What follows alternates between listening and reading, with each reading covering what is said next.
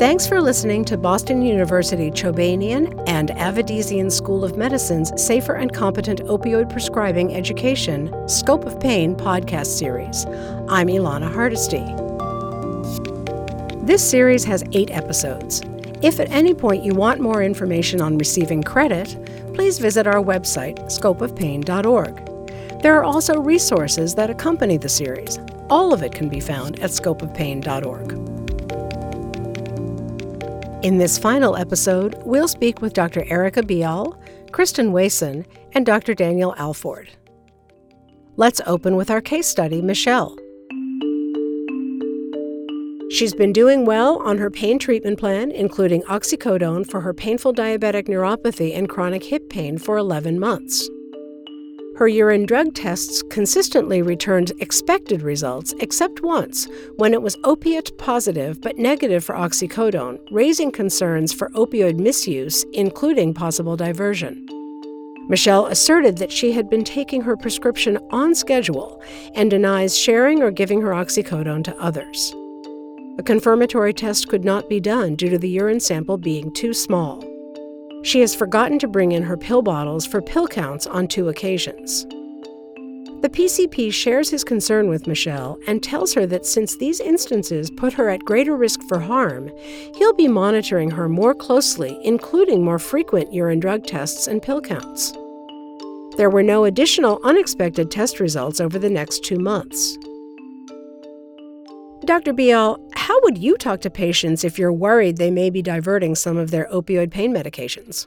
It can be a very tough conversation, and I think it's really an important one. So talking about possible diversion with our patients oftentimes starts with education. We should remind our patients that prescription drug diversion is one form of opioid misuse. So this would be defined as the giving, selling, or trading of prescription medications. So why do we care so much? Because surveys indicate that family and friends are actually the most common source of diverted opioids in our communities. So we want to discuss very openly and with great care and compassion why we're concerned about diversion.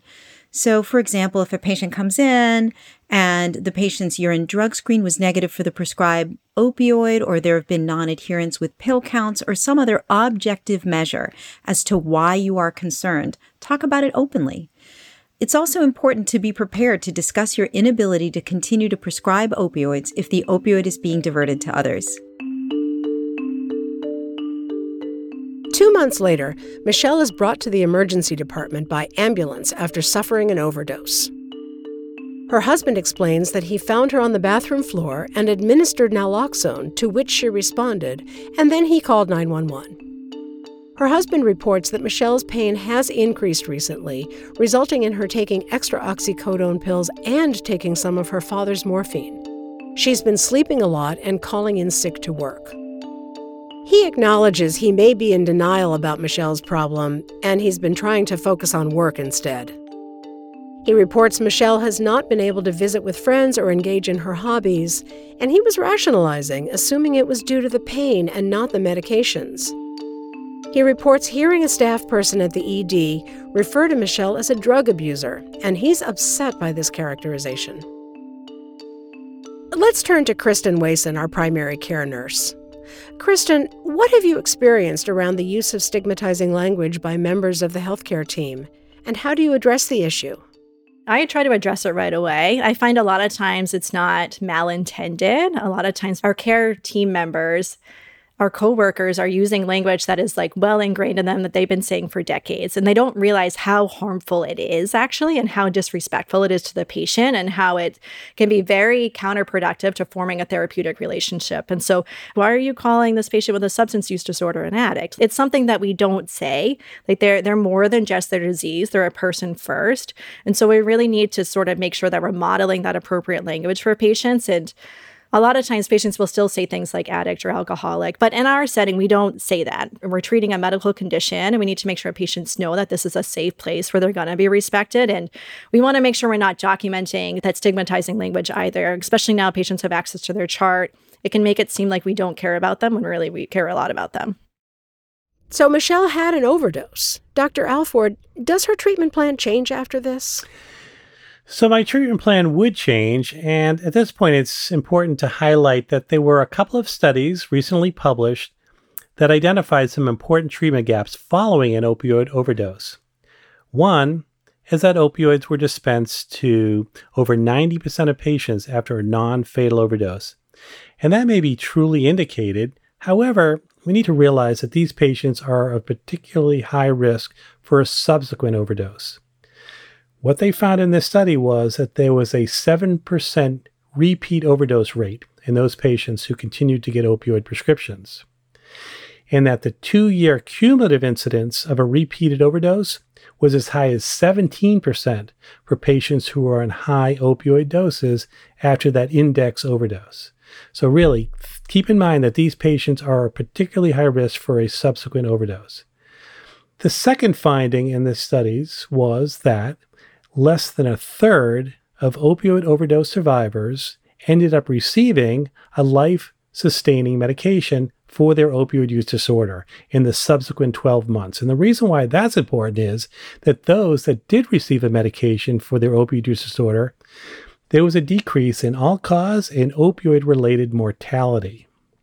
Now, we talked about how to diagnose an opioid use disorder by the D S M five criteria, but keep in mind that, in general, we should think about opioid use disorders as a chronic relapsing brain disorder that's characterized by compulsive use despite negative consequences.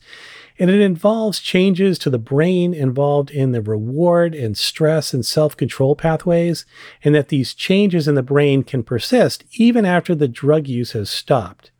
And like other chronic diseases or disorders, opioid addiction often involves cycles of relapse and remission, and that without treatment, opioid disorder is, is progressive and can result in disability or premature death. The good news is we have medications that we can use to treat opioid use disorders, and they're highly effective. Kristen, can you talk about the medications and what your experience has been in treating patients with them? Yeah, this is a part of my work that I really, really enjoy. Working with patients with substance use disorders has been like truly one of the best things I've done with my career. It's amazing to see patients really engage in treatment, and then, you know, the symptoms of their disease decrease and, and they thrive. You know, they, they feel so much better. They function so much better. And not only do their symptoms like go away, but like their life just gets so much better. And they're so grateful that you were able to sort of like work with them on that, that like really stigmatized condition, right? And so the medications are highly effective. We have three to treat an opioid use disorder: methadone, buprenorphine, and naltrexone. And all three of them can decrease cravings to use illicit opioids. All three of them can decrease use of illicit opioids. All three of them can be dosed like once a day. Um, naltrexone and buprenorphine also have once monthly injectable formulations available on the market now, which is really attractive to most patients who are looking for a simplified regimen. But methadone or buprenorphine in particular, like patients can start them pretty easily just within about a day of last use of a substance like fentanyl. And instead of going into withdrawal like every one to two hours, which happens with fentanyl now, they can start treatment and they can feel normal all day. It's like amazing to them. It's and so it's really cool to like partner with patients on that and be a part of that journey with them. Now, I know, you know, obviously buprenorphine and naltrexone can be prescribed in a primary care practice, but methadone cannot. Can you talk about that a little bit? With methadone, it can be prescribed at a pharmacy for pain management, but for an opioid use disorder, patients really need to have the medicine dispensed to them. What we'll do is, if a patient is identified as having an opioid use disorder, we'll talk to them about the three different forms of medication. Um, again, I like to make sure my patients are informed consumers. We give them a menu of services. They can help choose what works best for them. And if they're looking, or we come to the conclusion that methadone is the best medicine for them, I really have to call a methadone clinic and try to facilitate a warm handoff, because we can't just prescribe them methadone for their opioid use disorder. It really needs to be dispensed in an opioid treatment program due to those federal and state regulations. So speaking about naltrexone and buprenorphine, now there is no needed additional training or a waiver to be able to prescribe buprenorphine. There's still a reluctance among many to take this type of treatment on, whether it be naltrexone or buprenorphine in primary care. Why do you think that is? Yeah, it's interesting, right? For basically twenty years, buprenorphine, if you wanted to prescribe it, you had to do, you know, federally required and approved training and then essentially get a special D E A license in order to prescribe it. And so it's interesting that we have such a severe overdose epidemic, and then we had this condition that is very treatable with like highly effective medicine, but people had to like opt in to treat it. It wasn't sort of just like part of the standard of care. And so I think now people got very comfortable choosing not to opt in. They built up panels, they're busy, I get it.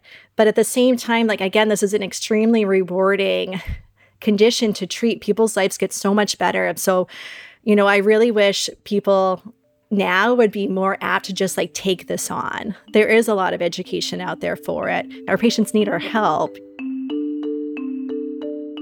Michelle's P C P continues the buprenorphine started in the E D, but doses it three times per day rather than once per day in order to treat both her chronic pain and O U D.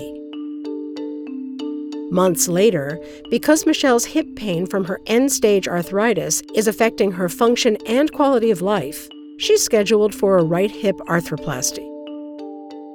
Now that Michelle is taking buprenorphine, how should her surgical pain and O U D be managed perioperatively? So that is one of the most common questions that I get asked as an addiction medicine specialist. There is growing consensus on perioperative pain management in patients on medications for opioid use disorders. And the best available evidence suggests that patients with an opioid use disorder history are often more sensitive to painful stimuli. The recommendation is to continue their methadone or their buprenorphine throughout the perioperative period. And then we need to treat their pain, their postoperative pain, with analgesics on top of the patient's daily medications for their opioid use disorder. And patients like this may need higher doses of opiate analgesics because of their increased pain sensitivity. We also know that ineffective pain management for these patients can absolutely result in disengagement in care. Michelle did well following the surgery, with improved pain control of her right hip. Her painful diabetic neuropathy is well controlled on a combination of buprenorphine, duloxetine, and nortriptyline. Her gabapentin was discontinued due to the misuse risk. Her P E G scores remain between five and six on the ten-point scale. Her O U D is in sustained remission with M O U D and outpatient addiction counseling. She regains employment and continues with regularly scheduled follow-up visits.